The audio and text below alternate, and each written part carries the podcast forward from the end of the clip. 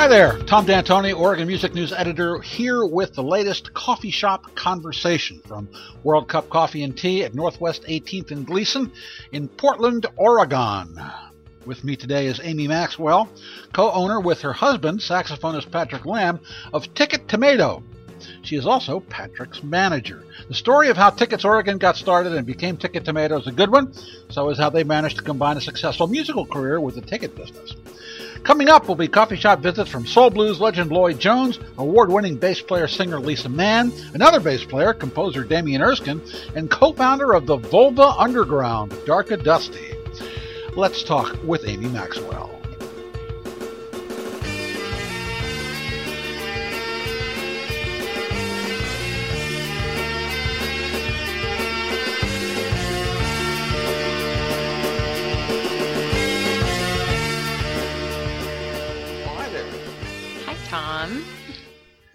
Uh, I, I have to ask you one thing right Yes. off the top. Sure. How did you come up with the name of Ticket Tomato? Oh boy. Um, actually, Pink Martini inspired it. Oh, hang on, little tomato. Yes. Ah, Um, actually, we were um, uh, talking with Bill, their business manager, Uh-huh. about doing um, as much of their ticketing as possible. And so we built the Ticket Tomato to kind of um, um, as a platform, Uh-huh. a testing platform to see if it could be used. And it was when they were promoting Hang On Little Tomato. And uh, unfortunately, a lot of their um, locations that they perform in are locations that have larger contracts yeah. and so it wasn't realistic um, especially at that time because it was you know fairly new to have new ticketing platforms and so um, the big guys kind of won out Yes. um, at that point um, and so we tabled the uh, our marketing and graphic design firm um, tabled the project and just kind of held on to it Yeah. And when we started doing um, more uh, you know ticketing deals outside of oregon um, the name tickets oregon didn't fly Yeah. and so our uh, marketing firm did a, a focus group and they took ticket tomato and put it out in front of them and they said that the first thing that everybody did when they said the name was they laughed or Yes. they they giggled. Yeah. and then they always said something funny or commented on well that's fresh or that's you know eh, something you know kind of in line with you know tomatoes or produce or whatever. And so um the our marketing firm said you guys need to keep this because people won't forget it. And it gets a really positive you know response. And it's fun. And um, and we when we did our focus group um, we got hardly any bad feedback about it whatsoever. So we just took it and kind of reskinned it and used it for our second phase of our ticketing launch so mhm. And when you say we, are you talking about the editorial we? Or are you talking about you and Patrick? I'm talking about our team tomato. Um, Okay, is Team what we team tomato is what we call everybody. Um, so our programmers, um, Patrick, uh, the our graphic firm, you know, our marketing and graphic firm, you know, that works with us, Cafelli. Yeah. Um, everybody's been with us since the beginning, pretty much. We've gone through a few phases of programmers, but um, we've got a great team. Given how much time Patrick has to uh, spend with his music, uh, how how large a role does he have in the ticket company? Um, he specializes in the technology Really? side of it. hmm Wow. So um, he works with uh, the programmers very closely on uh, new features and making sure that everything's working properly Uh-huh. and, and stuff like that. So when he's flying, like if he goes out on the road with Gino, um, he does a ton of work. Um, you know on the plane and it's he can be focused and and we tend to see a lot of uh, new stuff come through or um, we have a, a uh, kind of a platform that we all communicate on. It's called Asana, Uh-huh. um, where our programmers can, you know, they're notified uh, about something new coming on, or I'm notified, and so we can all see it. It's kind of like a Google Docs, but a working Yeah, yeah. platform, you know. And uh, so whenever he's flying, we always see new Asana uh, tasks pop up. so, um, so yeah, so he just does it, you know, in between everything, and he's good at it. He's he understands the technology and how to communicate with the programmers closely and stuff like that. So, We finally did a piece on Gino, and people in this town really don't understand uh, how important Gino is to the life of a lot of our best musicians because he plays pop and all that, but he Mhm. takes with him the best musicians in town. yes, yeah, no, Gino um, has an amazing band, and they're all Portland people. Right. I mean, it's uh, he did um, when Patrick first. Patrick actually has known Gino Uh-huh. for a very long time. Um, he recorded with him early on in his career um, when Gino first moved to Portland, and um, then and did some you know specialty stuff with him, and then um, you know joined his band uh, quite a number of years ago, and uh, so you know they've had this you know kind of long term. He actually recorded one of his albums in his studios Uh-huh. his first album. So uh you know gino's been very good at you know kind of finding the people here who are at the top of their craft and kind of scooping them up and Yeah. using them but yeah nobody in the band is out of la No, uh-uh. I mean, jeez. hmm You think about who's in that band. yeah Wow. and he, gino's music Damian Erskine, Mhm. Reinhardt Melz, Patrick, all those hmm Greg people. Greg Goebel. Jay Greg Koder. Goebel. I know, yeah, Jay Bird, yeah, yeah. Yeah. Amazing.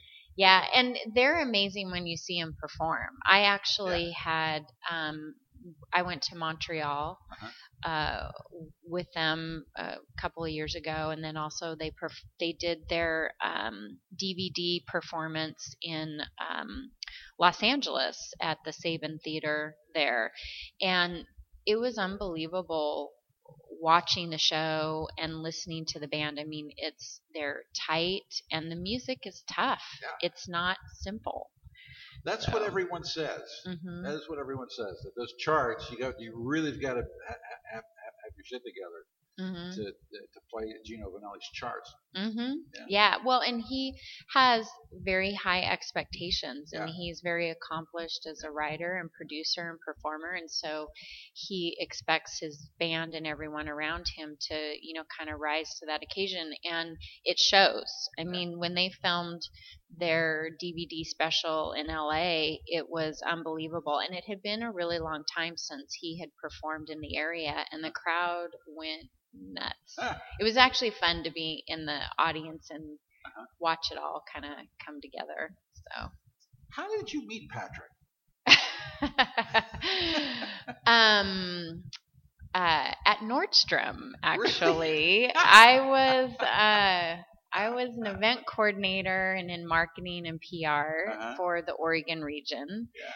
And uh, Patrick actually played an event that we had with Guy Buffet, um, the Uh-huh. artist, the painter, and um, we just, you know, uh, he, everyone, and they actually put me in charge of music. Um, so for all of the events and stuff, because I had a background in theater and dance and Was musical theater. Um, actually, he was playing with John Fresk, um, Really? a duo, piano saxophone duo. I didn't Wow. hear him play, um, but I met him, and he was really nice and funny, and um, and not what I thought, you know. What did I, you think? well, I thought he was gonna.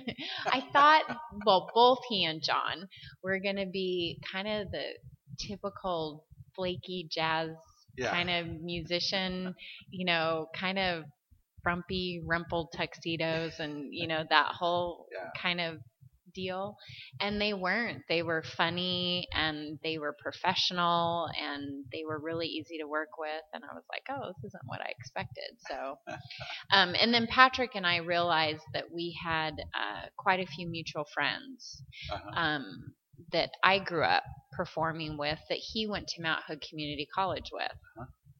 and so we actually one night at Jazz de Opus um, all kind of came together and our paths crossed and so i started uh, helping him you know with stuff and believed in his career early on and and the rest is history so Well, I don't know what he would have done without you. oh thank No, you Everybody, eh, really, it's, it is common knowledge. thank you How important been to his career. Well, thank you. Well, he's extremely talented, you Yeah. know. Um I actually when I met him um was interviewing for uh record label and movie studio positions in Los Angeles. Wow. And if I didn't if I didn't get an offer, I was actually going to use Nordstrom to move down to the LA area because ultimately my goal was to work in um, entertainment. It always has been. So, because I grew up dancing and performing, and and so it's in my blood. Performing what? Uh, well, um, I was a singer, musical theater, Really? um, yeah, and a dancer, uh, What was your ballet, tap, role? jazz. What was my favorite role? Yeah. Oh my gosh. Um, uh, I don't think I really have a favorite role. I was more of like a chorus girl, Uh-huh. so I never did like the lead stuff because I wanted to do it all. Uh-huh. And um, so I, I, I don't know. I mean, I, I don't think I really ever had. I think it was just the whole thing, being involved in all of it. You know, um, yeah, it was Was it cool. here in Portland? Performed here? It was in Vancouver and Portland, um, mostly in Vancouver, um, Vancouver, Washington. Washington.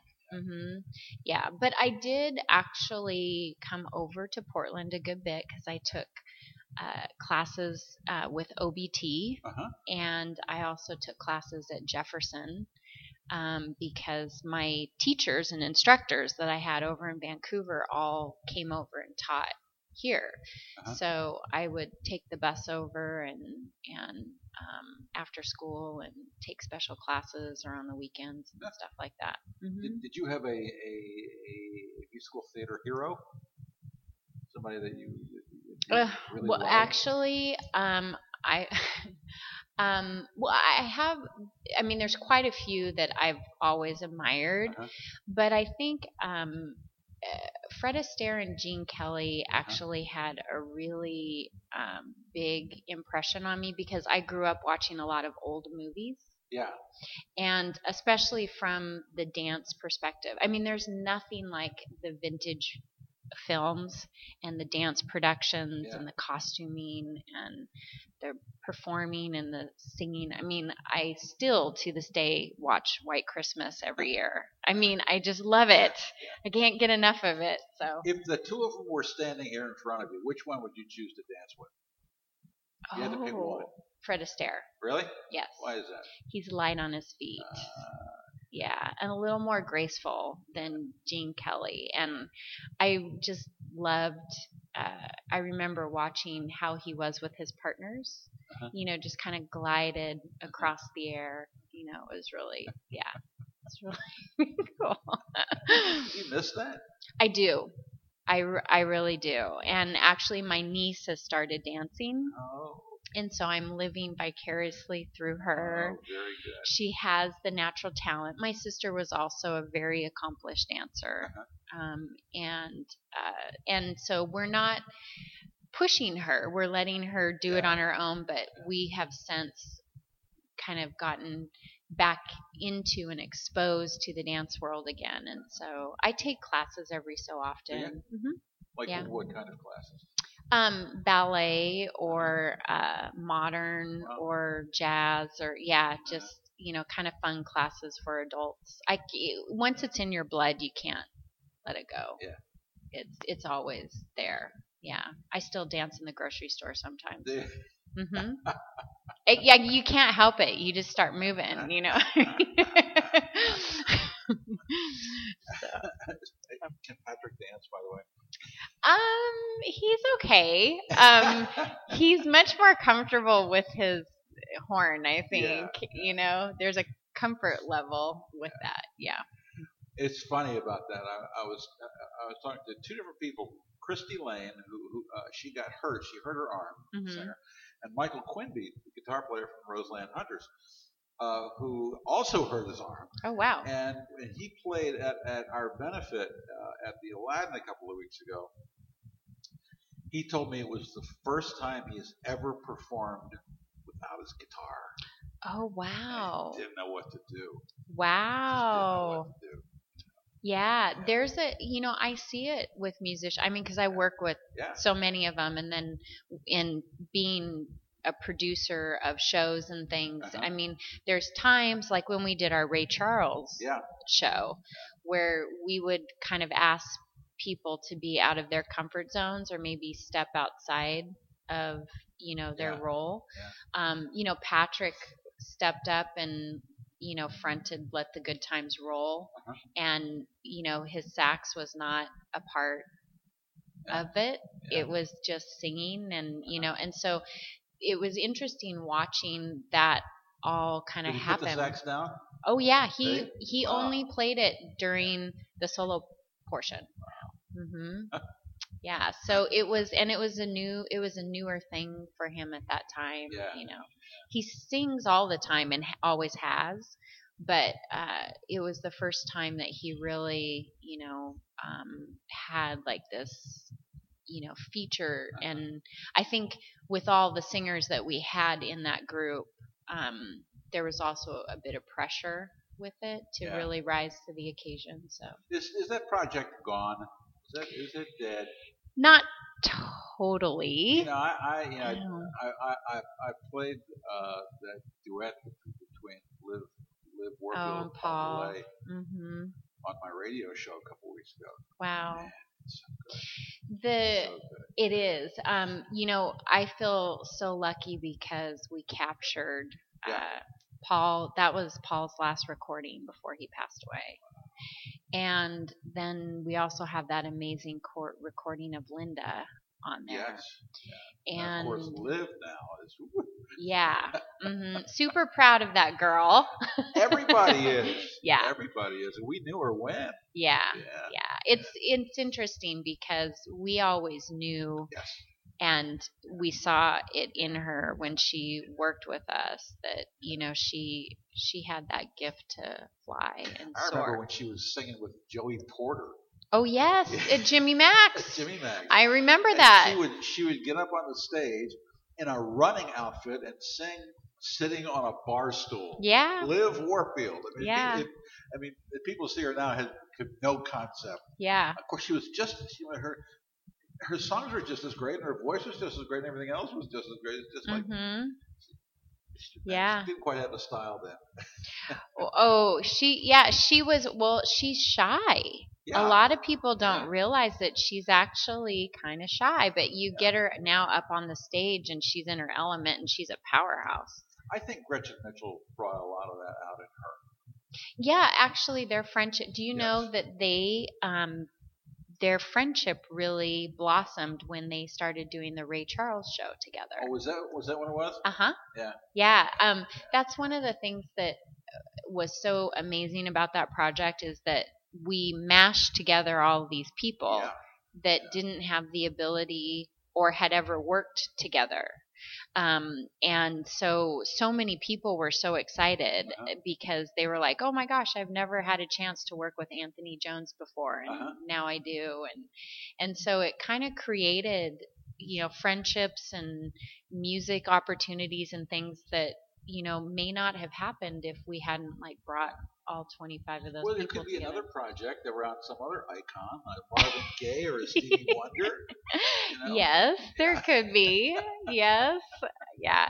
I, you know, it's interesting because, um, uh, for me, Ray personally, Yeah. I grew up, you know, with a lot of his music, and I know so did Patrick. And um, I actually was sitting there watching um, the tribute, the national tribute to Ray on TV, and I felt like they put people in positions to perform because they had a number one hit at the time. It wasn't because Yes.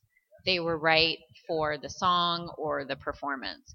And so that's what actually kind of I'm like, I want to do this, but I want to do it right. And we actually sat down and thought out like who is the right person to sing the song. Like nighttime is the right time. Duffy, every time we thought of it, it, it was her. We never saw anyone else, Yeah. you know, doing that role.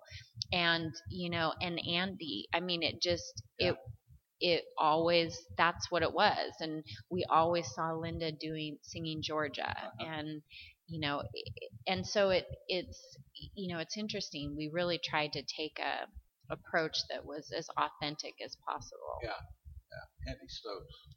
Yeah. Whew. Love him. Yeah. and and he's uh, it's I don't know if you heard about this at the at the Cascade Blues uh, Society Muddy Awards this past year. Oh no, uh-uh. Curtis Salgado gave up gave them all gave them all a raft of shit.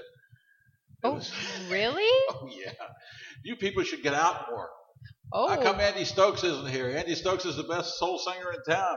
Curtis. oh, To good the for, assembled the assembled multitudes. good for Curtis. yeah, we actually, I mean, our city has, Yeah. uh, you know, I think sometimes people here uh, take it for granted.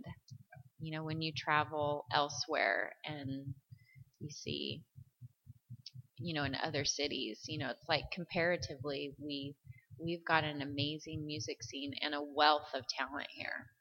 So with with with with Patrick's busy career and all the stuff that's going on, and then and, and taking care of that, where did the, the ticket thing come from? um, so we produce events, of course. Um, shows at wineries, Skamania Lodge, concerts, festivals. Um, you know, I'm actually I feel very fortunate to have done um, an amazing uh, charity fundraiser last year, which was over the top and uh, one of the best experiences uh, you know that I've had from a production standpoint, but it was for the Oregon Military Museum with KISS.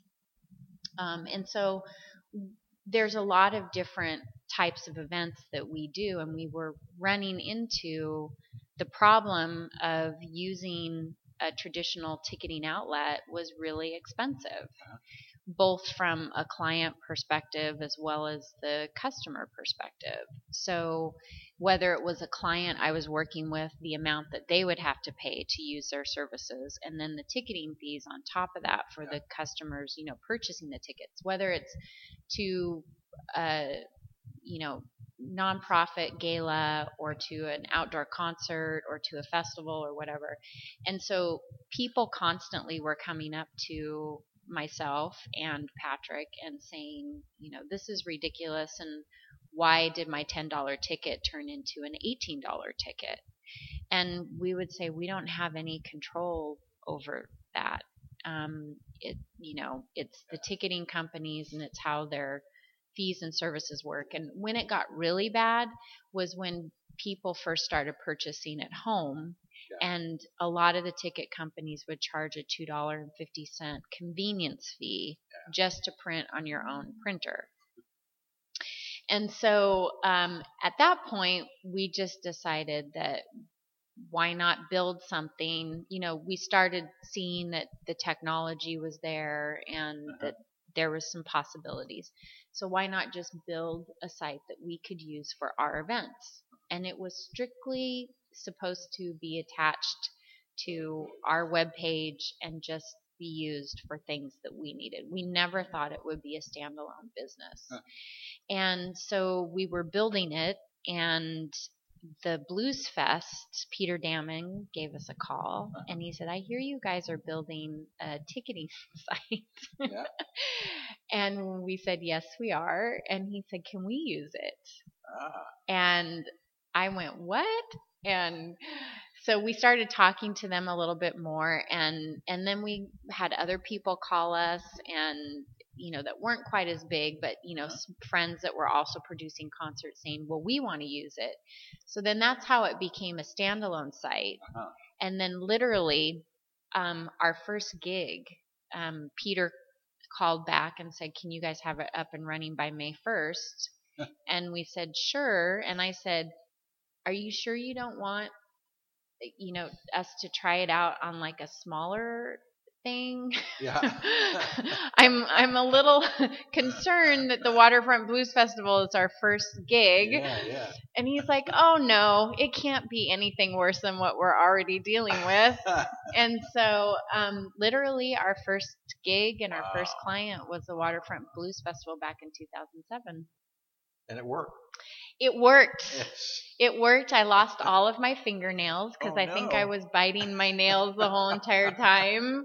Just you When know, was that? 2007, Seven. Mhm, eight years ago. Yeah.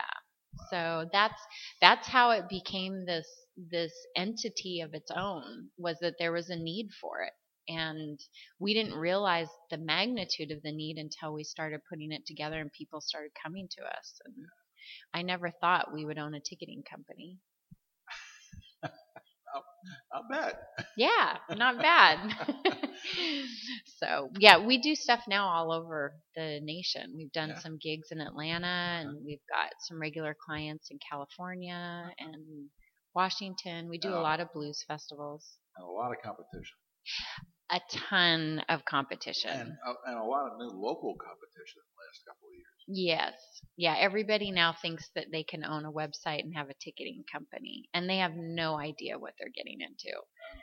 So, it's um you know, with us, we've grown with Yeah. the the industry. Um, you know, now starting it is just I mean, it would be tough. There's a lot of ticketing companies that um I guess what sets us apart is that we understand the boots on the ground and Uh-huh. the people human factor Yeah. and the production factor. So like I actually fly last weekend I was in um, California and I went to set up the Central Valley Brew Fest box office. They hired me to Oh. come in and and I orchestrate all of it and um, uh, map it out for them and Uh-huh. help them with you know flow and and how you know how to process people.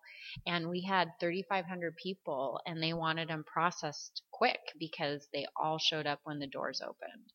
And she said that it was a really um, big improvement on what they had done the year before. And so and then i also put together the box offices for the blues fest and then our we have a team of 10 to 12 people that run the box offices and integrate with the gates so what we try to bring that's different is um, kind of bridging the worlds. So Yeah. the technology and people buying tickets, and then our clients and how they process those people, Mhm. how they service those people.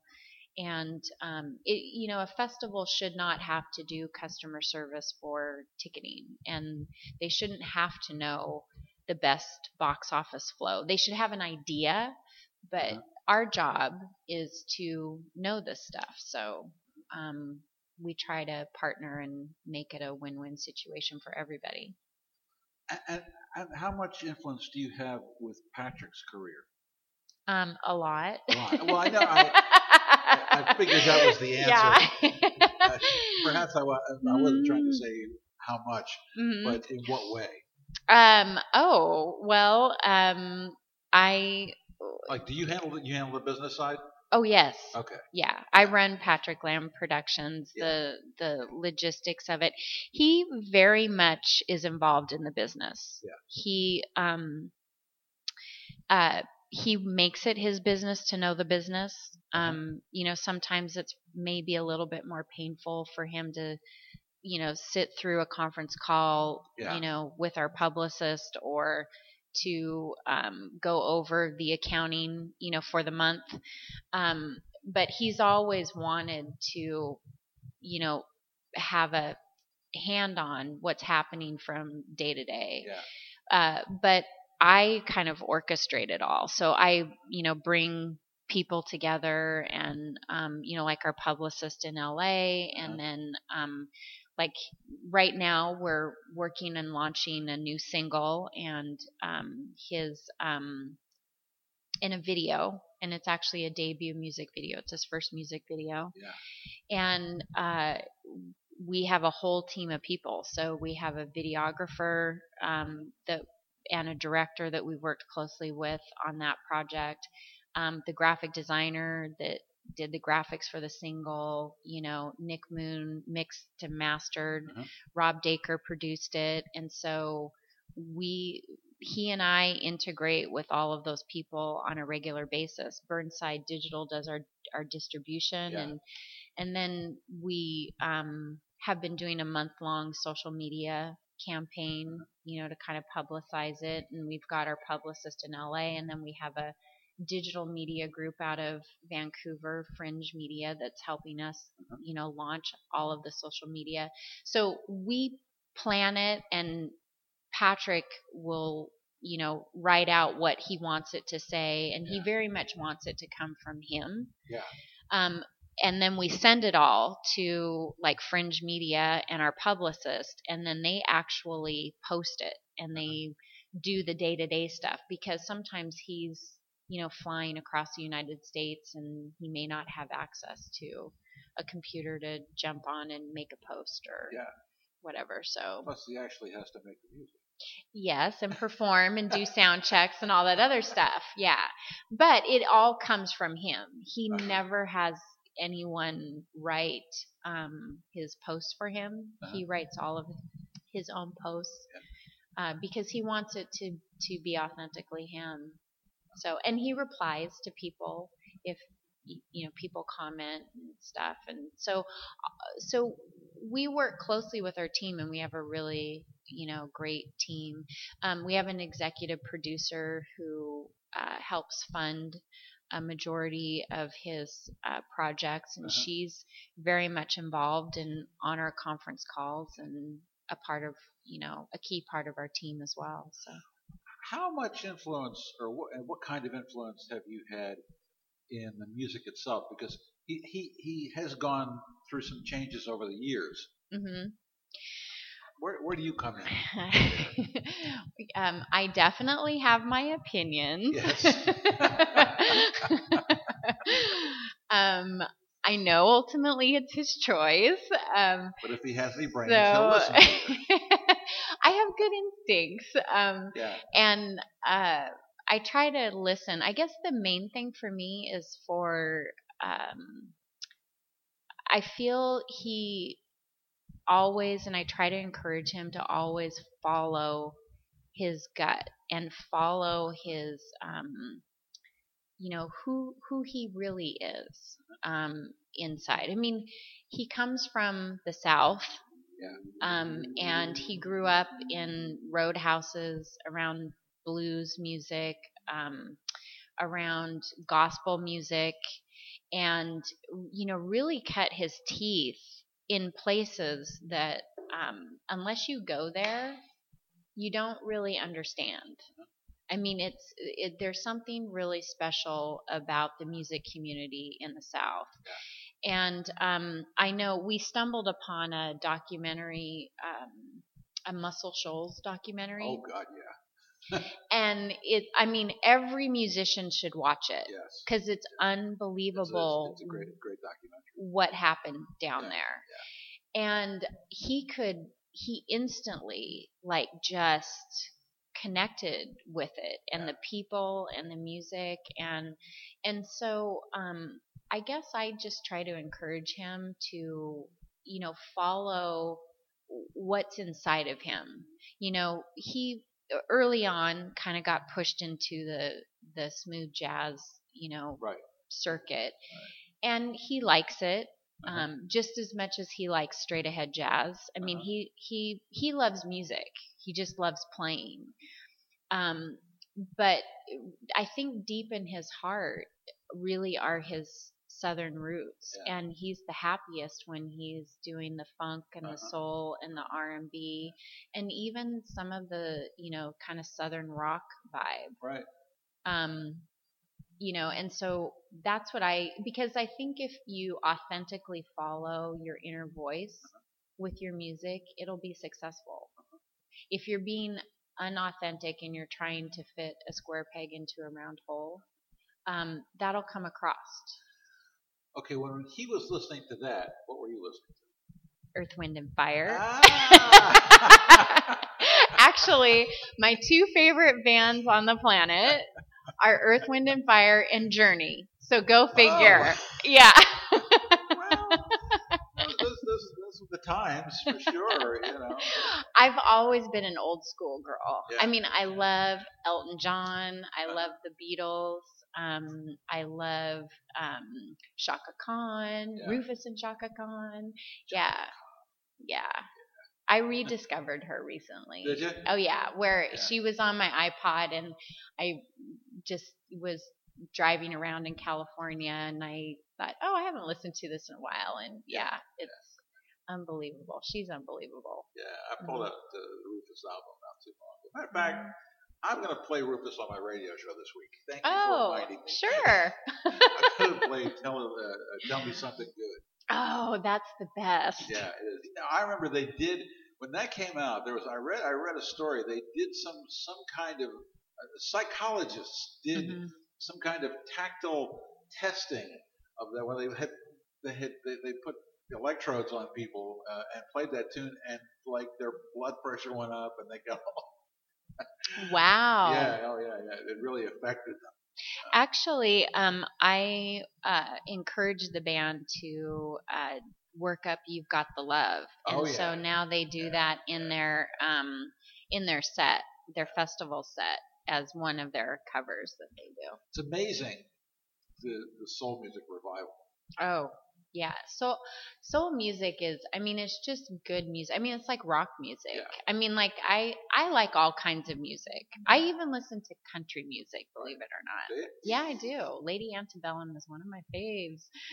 Um but you know, I mean when it's good music and when you have good songs and when you have good players, you know, you can't it's it's you know undeniable. Yeah. You know.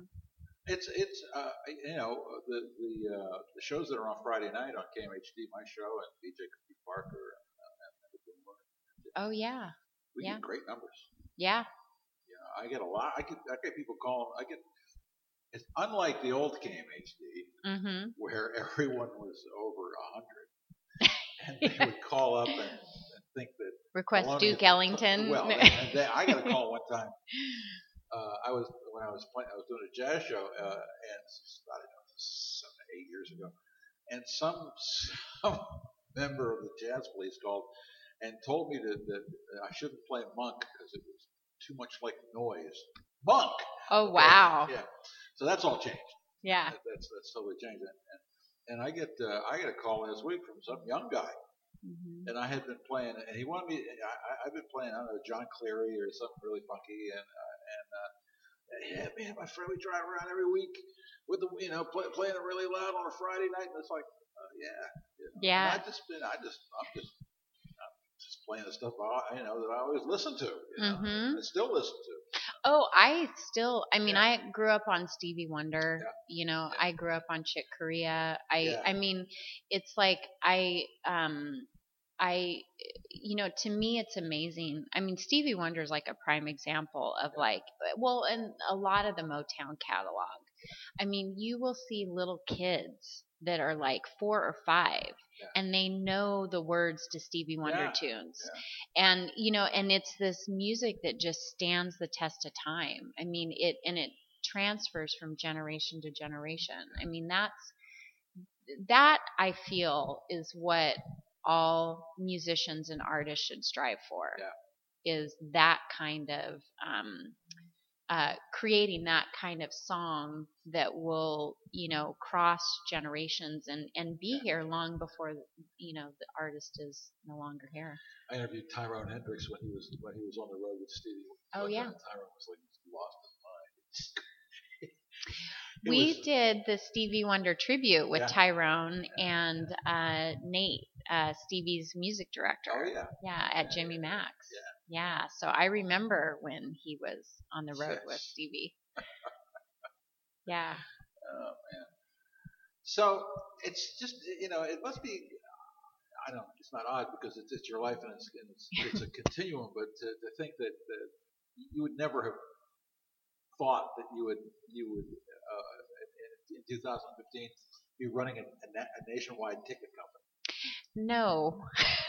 well, I mean, it doesn't surprise me because, you know, I am always kind of a global thinker. Yeah. So, um, it makes sense, you know, because in doing productions uh-huh. and and working, you know, with crews and you know sound and you know event logistics and lighting yeah. and all that other stuff, it kind of fits. Um, so you know, I mean, I, and I always look at you know wanting to see things big picture and and you know if they play off of each other and lend themselves to one another. So in a sense, it doesn't surprise me, but yeah, if you would have asked me when I first started this that I would be the co-owner of an online ticketing company, I would be like, what? what? So, um, and also technology has changed, you know, so it's become the norm. You know, whereas it used to be you go to Fred Meyer's or Safeway yes. and you buy your tickets through Tickets West or you know, yeah. or Fast Tix or Ticketmaster or yeah. So it's um, it's it's fun though. I mean, I enjoy it. I really I enjoy the people that we meet. Um, we're going to be ticketing the uh, Grooving on the Grass with Tower Power. Ah, cool. Tualatin Hills Parks and Rec is doing a big show with them this summer. Awesome. And it's fun because, you know, we know half the band. Right. Is, so does Bruce still play with them? Is he is he not well enough? Um, I don't think so. Yeah, yeah. and health, health yeah, and then um, I know Rocco also has been in and out yeah. with health problems yeah. as well. But Dave Garibaldi, the drummer, and Roger, the keyboardist, and um, Jerry, the guitar player, are good friends of ours. I, I always, I don't have any, I, I don't have any knowledge of this. Mm-hmm. I only know what, what I hear about, and, and, I, and I just hear that, that I, I know all of business can be tough, mm-hmm.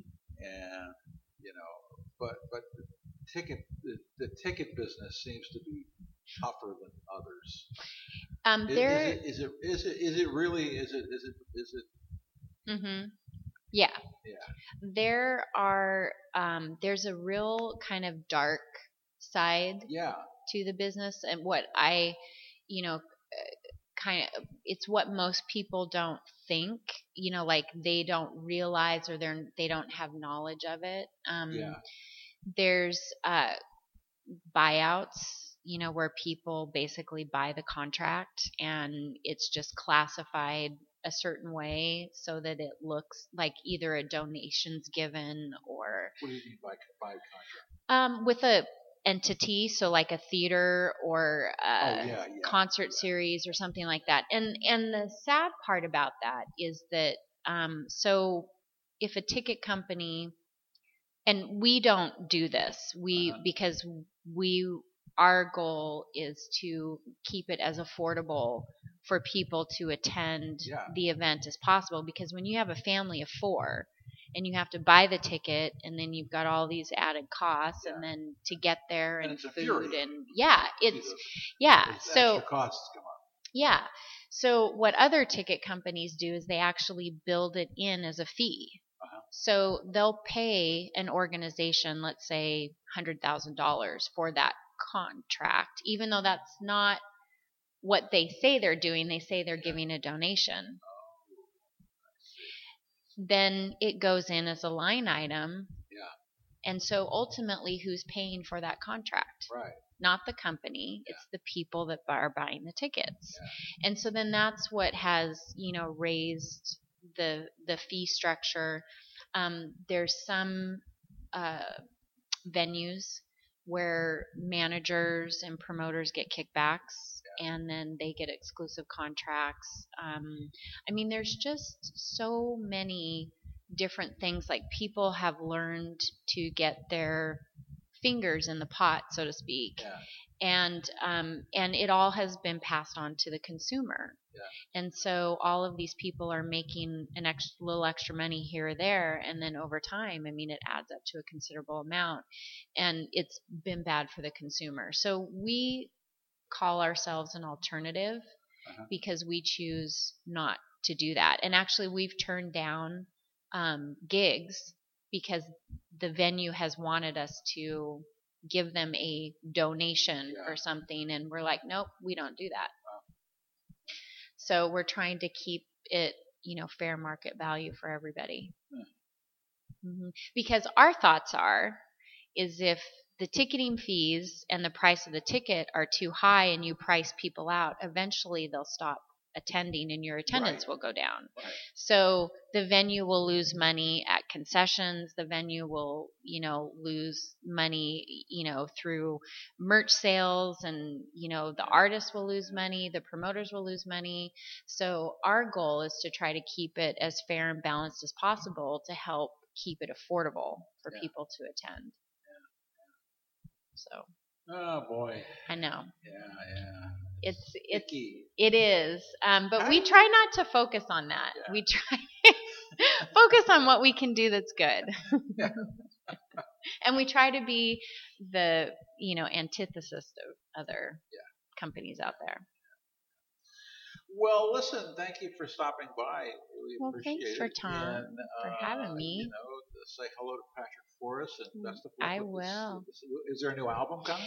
Um, the album is being worked on right now. Okay. Um, Rob Dacre is uh, producing all the tracks, Uh-huh. and Who's on it? Um, uh, well, actually, uh, he's had um, Damian Erskine and Hooray. Reinhardt. Reinhardt. Oh, Um, can't go wrong with that, can you? no, he loves in the recording studio. He loves the vibe that the two of them Oh, have they- they- they're together. I mean, that's you know, they're they're just completely. I, I I heard Damian's new album the other day, Yeah, I haven't heard it yet, but I've heard a lot about it. and it's like you know, partners in odd meters. You know, I mean, Yeah. Oh, actually, in odd meters, you should hear this. Actually, they do this version of "I Wish" Uh-huh. that is it. it it's so out there Yeah. that I mean, it's cool, but it's like sometimes it's actually hard. Like you're listening to it and you're like your brain can't catch up with it. Yes. It's I mean, it's really yeah. They and the fact that the two of them can do that together is really Yeah. cool. Yeah, really, yeah. quite a pair. That's, you know, they. Uh, uh, Quimby is pinches himself every day when he when, when he considers that he's got both of them in the Roseland Hunters, Yeah. yes. Yes. with along, along with with Foxworth. Yeah. You know, Mhm.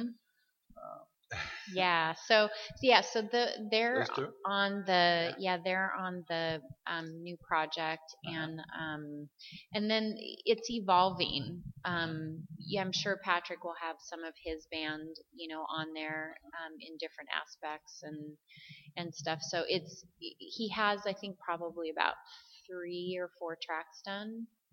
So we're releasing the single, and then the rest is going to be finished up, and and then as soon as we've got the album done, we'll we'll release it. Are you that. pointing for a specific date to, to release it? Um, well, the single is being released on May 26th. Yes. Um, it's called "Where's um, My Angels," Uh-huh. and that actually comes from, um, which is kind of interesting because uh, Patrick just the anniversary of uh, the Mount Hood climbing accident Yeah. um, back in the day when he was in high school was May 12th, Uh-huh. um, and actually that song is written um, or was inspired lyrically by that because he went through a very long period where he felt like he had been lost um, or you know where were all of those people that had passed in his life that were supposed to you know be there and how how could this tragedy happen and yeah. so that's kind of um, lyrically what it's all about it? mm-hmm. yeah. yeah. it's a it has a kind of a southern rock vibe wow. mm-hmm. cool. yeah totally different than what he's done wow. before well that's good yeah that's good. It is. All right.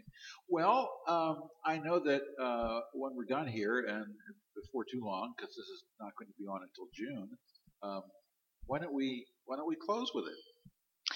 Oh, that would be great. Right. Yes, I will. Well, so introduce it, ladies and gentlemen. Where's My Angels by Patrick Lamb. Thanks a lot, Amy.